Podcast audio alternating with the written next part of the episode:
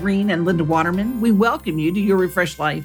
Chaos is today's topic, so appropriate. And since I wrote the book on the subject, it's one I love to discuss. I know. Dancing the Storm is an award winning book, but it wasn't easy to write, was it? No, it wasn't. It took the convergence of three major events in my life for me to hit the proverbial brick wall.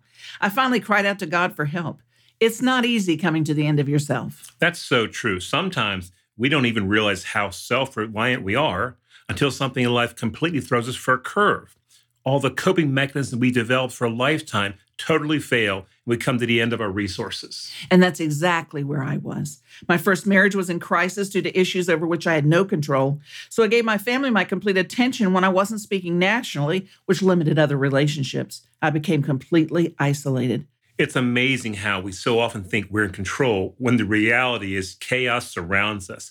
We confront it every day, whether we're rushing to an office appointment and the heavy traffic causes us to miss our meeting or a pandemic suddenly changes our world. Absolutely. How do you deal with the chaos? We'll discuss this more tomorrow, but now, Reen, share a verse with our listeners that you shared with me today. Yes, Jesus tells us, I have told you these things so that in me you may have peace. In this world you will have trouble, but take heart. I have overcome the world. To learn more, go to our YouTube channel, Your Refreshed Life, and you'll find our 30 minute program weekly with the Watermans. And remember, live refreshed. Share your refreshed life today.